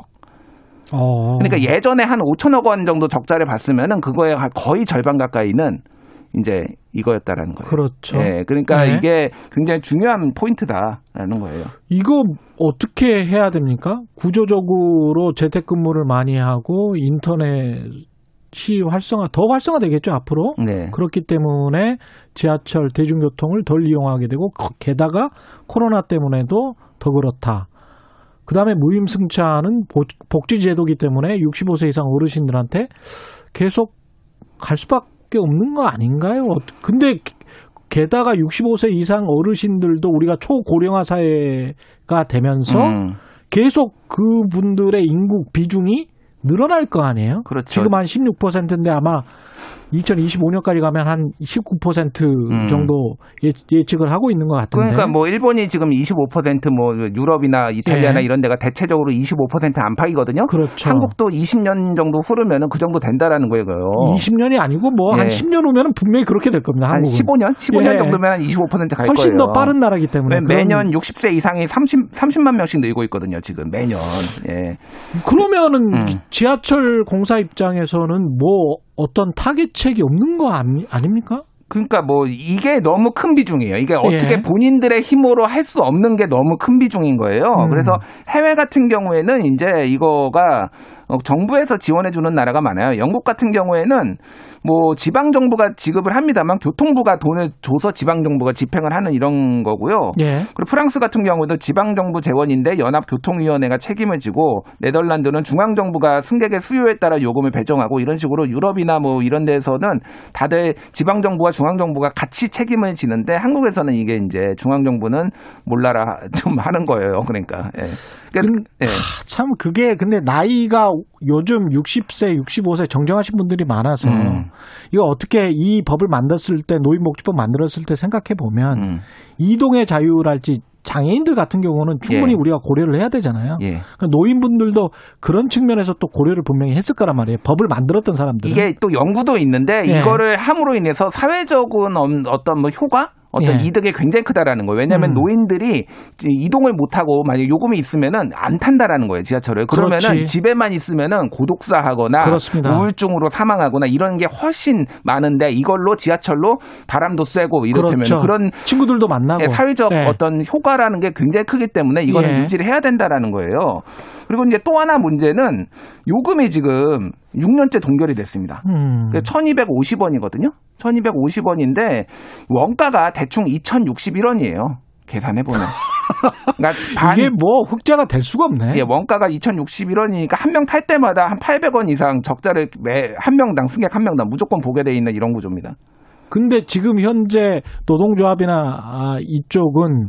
지금 현재 인원도 적정하지 않다. 오히려 더 늘려야 된다. 음. 사고가 발생할 수 있다. 이렇게 주장하는 거 아닙니까? 그렇죠. 그러니까 그때 이제 오세훈 시장이 10% 일단 뭐그 CEO들이 그런 거 야, 10% 줄여 일단 이렇게 하면 숫자 맞춰보고 막 예. 이렇게 됐는데 예. 안 된다라는 거예요. 이게 그러니까 대부분의 예. 사람들이 이 안전 쪽에 사람들이 이제 많이 배치가 돼 있는 거잖아요. 특히 지하철은 뭐 예, 한번 예. 사고가 나면 대형 사고니까요. 그러니까 대형 예. 사고니까 그러니까 더 줄일 수 있는 게도 없고 예전에 사실은 기억하시 겠지만은 1, 2, 3, 4, 5, 6, 7, 8 운영 주체가 달랐어요. 서울 음. 메트로하고 도시철도공사가 있었는데 그거를 합쳐가지고 지금 서울교통공사가 만들어진 거거든요. 예. 그래서 그걸로 매년 261억 원씩 어, 감소 효과. 왜냐하면 임원이 중복되게 있고 막 그런 거 자리가 중복된 거 있었잖아요. 예. 이미 그래서 어느 정도 이제 구조 조정을 한 상황이에요. 그 박원순 시장 때. 예. 그러니까 여기에서 더 쥐어짠다. 라는 거는 좀 불가능합니다. 그래서 요금 같은 경우에 좀 다른 나라하고 비교해서 말씀드리면은 음. 이게 이제 서울 교통연구원에서 이제 발행한 자료예요. 한국이 이제 그 지하철 요금은 이제 1,330원으로 계산을 했습니다. 원래는 1,250원인데 이제 버스하고 지하철 환승 때문에 그렇죠, 좀더 그렇죠. 예. 1,330원으로 계산을 했는데 영국은 지하철 4,270원, 와. 미국은 300원, 캐나다 2,900원, 호주 3,250원, 독일 2,100, 2,010원 뭐 이런 식으로 돼 있어서 미국이랑은 비교하면 안 돼요. 미국 가서 저 지하철 타보셨잖아요. 예, 예. 정말 사고 납니다. 깽 깽이 어디서 나오죠? 예. 화장실도 못 들어갑니다, 거기는. 예, 무서워요. 예, 정말 예. 살벌합니다, 살벌해. 예. 그래서 이게 이제 이 월소득 대비 얼마나 우리가 교통비로 내고 있냐라고 예. 봤을 때 한국은 3.2%를 지출을 하고 있어요. 음. 그런데 어, 이를테면 영국은 6.5%, 캐나다 3.7%, 미국은 3.6%. 물론 일본은 2.5%로 더 낮기도 합니다. 이게 그러니까 음. 나라마다 좀 다른데 전체적으로 보면은 어, 한국이 그렇게 높은 비중은 아니다. 지금 이 교통비가 차지하는 겁니다. 비중이. 예. 그럼에도 불구하고 또 올리면 음. 국민들 민원이 뭐 대단할 테고 그러니까 그분들은 또 또 다 유권자들이기 때문에 정치권에서 어, 집권하는 당이 어느 당이든 그거 올리자는 소리 쉽게 못 할 걸요. 음. 그러니까 국민연금 예. 개혁 못 하는 거랑 비슷해요. 그러면은 나 욕 먹고 그러니까 이게 서울시장 하시는 분들은 대부분 예. 또큰 껌을 품잖아요. 대선 그렇죠. 나가야 되니까 예. 포퓰리즘 이거 예. 올리면 안 돼. 그러니까 그냥 야 니들이 적자 일단 책임져봐. 그래서 어. 공사채를 지금 발행해가지고 하고 있는데 아 빌려서 고- 예, 공사채를 발행하는데 지금 금리가 어마어마하게 세졌답니다. 이거 1조씩 이게 어, 빚을 지는데 이게 되겠습니까? 부채가 이게? 있으니까 예, 예. 예, 누가 그러면 보증을 해줘야 되는데 서울시나 글쎄요 서울시가 보증을 해주면 훨씬 더 좀 싸지지 않을까요? 뭐 그 이 암묵적으로 알고 있죠. 망하게는 네. 안할 거다. 망하게는. 안 하겠죠. 설마. 그러니까 한국에서. 그러니까 그나마 네. 매년 1조씩 뭐 빚을 지는 이 회사임에도 불구하고 공사채가 발행이 되는 거예요. 그러니까. 근데 자구책 같은 거는 진짜 없어요? 무슨 뭔가 뭘 가서 수익 사업을 한달지 지하철 공사 내에서 그래서 지금 예. 이그 지하철 이름에다가 그뭐 돈 받고 변 변기하는 거. 그래서 을지로 4호선 그러니까 사, 사가역, 을지로 예. 사가역 같은 경우에는 그 밑에다가 예. 이제 뭐 돈을 공모로 하는 거예요. 그러니까 우리 여기에다가 니네 이름 적어줄 테니까 회사 이름 적어줄 테니까 뭐 땡땡 은행역, 뭐 땡땡 은행역 이런 아, 식으로. 이런 식으로. 그러니까 원래 원칙은 지하철의 원칙은 그 공공적인 거 그렇죠. 아니면은 뭐 대학 네. 이름이 들어간다든지 음. 이런 거 대학도 엄청나게 로비하거든요. 우리 대학 그렇습니다. 이름. 그렇습니다. 그래서 한 예. 3km 떨어져 있는데 무슨 무슨 입구역 막 이렇게 예. 막 있어가지고 이게 무슨 입구역이냐 입구역이냐 막 이런 것도 그렇죠. 서울대 예. 입구역이 대표적이에요. 예. 서울대 입구역 말도 안 됩니다. 말도 한안 되죠. 2.5km 떨어져 있지 않습니까? 그러니까요. 예. 그러니까 그런 식으로 엄청 로비도 하는데 아예 돈 받고 팔겠다라는 거예요. 그 정도로 이제는 이게, 이게 큰일 났다 우리가. 아, 예. 근데 그거는 좀 아이디어가 되겠습니다. 그거는 또 고정적으로 들어올 거고, 음. 또좀 한 1년 지나서 충분히 홍보가 됐다 그러면 바뀔 수도 있는 거 아니에요? 그쪽에 건물들이 많을 테니까. 뭐 그렇죠. 예. 그래서 이제 그 정도까지는 저는 뭐 용인할 수 있는데 예. 그거는 언발의 오줌 누기 예요. 그걸로 몇억 그렇지, 그거 오겠습니까? 가지고 뭐 몇십억 벌면 이거 지금 1조 얼마가. 1조 6천억입니다 올해 적자가. 그 결국은 조금씩 올리는 수밖에 없네. 결국은. 저는 2천 원까지 올리는 건 몰라도 예. 6년 동안 동결했으면은 사실은 그 물가 상승률 해- 생각하면은 1,500원 이상은 올려야 된다.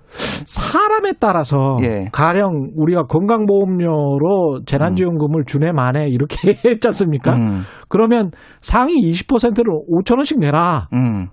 라고 한다면 어떻게 되는 겁니까? 상위 20% 매년 산정하는 게 더 힘들어요. 더 힘들겠죠. 또 세금을 거기서 행정비용이 예. 더 나오겠지. 네, 세금을 그냥 거기서 많이 걷고 그렇게 예. 하는 게 맞고 정부가 지원해 줘야 됩니다. 이거는. 예. 그래서 누가 대통령이 됐든 이거는 해결해 줘야 된다. 내년. 근데 내년에. 경영학에서 제일 쉬운 방법이 사람 자르는 게 제일 쉽다는 거잖아요. 예, 예. 그래서 경영자가 마지막으로 해야 될 수단이라는 거예요. 맞습니다. 정말 합리적인 경영자라면. 음. 근데 이제 먼저 이제 인력 감축안부터 들고 나오는 게 우리는 뭐 아주 쉬운 제도라 쉬우 쉽다라고 생각을 하, 하는데 음. 인력 감축도 어쩔 수 없이 좀 해야 되는 겁니까? 어떻게 구조, 보세요? 구조 조정을 어쨌든 자구책을 마련해야죠. 그리고 예. 이 서울 이 도- 교통공사가 그, 그 공개된 임 보면은 임원 전체의 인건비가 43.6%인데 음. 사장 같은 경우에는 공사 중에서 두 번째로 아니 서울시 추- 투자 출연 기관 중에서 두 번째로 높, 높습니다 연봉이 사장이 사장이 사장 연봉부터 깎아야 되겠네. 아니, 그러니까 좀 이런 거는 본인들이 그 솔선수범해야죠. 예. 그렇죠. 예. 예. 그리고 사실은 무인화될 가능성에도 대비 자동화될 가능성도 있잖아요. 그렇죠. 그렇게 되면은 뭐 많은 직원들이 잘릴 수가 있기 때문에 음. 그것도 자동화에도 대비를 하긴 해야 될 것 같습니다. 그렇죠. 예, 예. 쉽지 않네요. 음. 참 이게 어떤 논의를 하다 보면 딱 하나의 정답이 있는 게 아니잖아요. 세상에 쉬- 지난주에도 그랬지만 세상에 쉬운 게 하나도 없습니다. 그렇죠.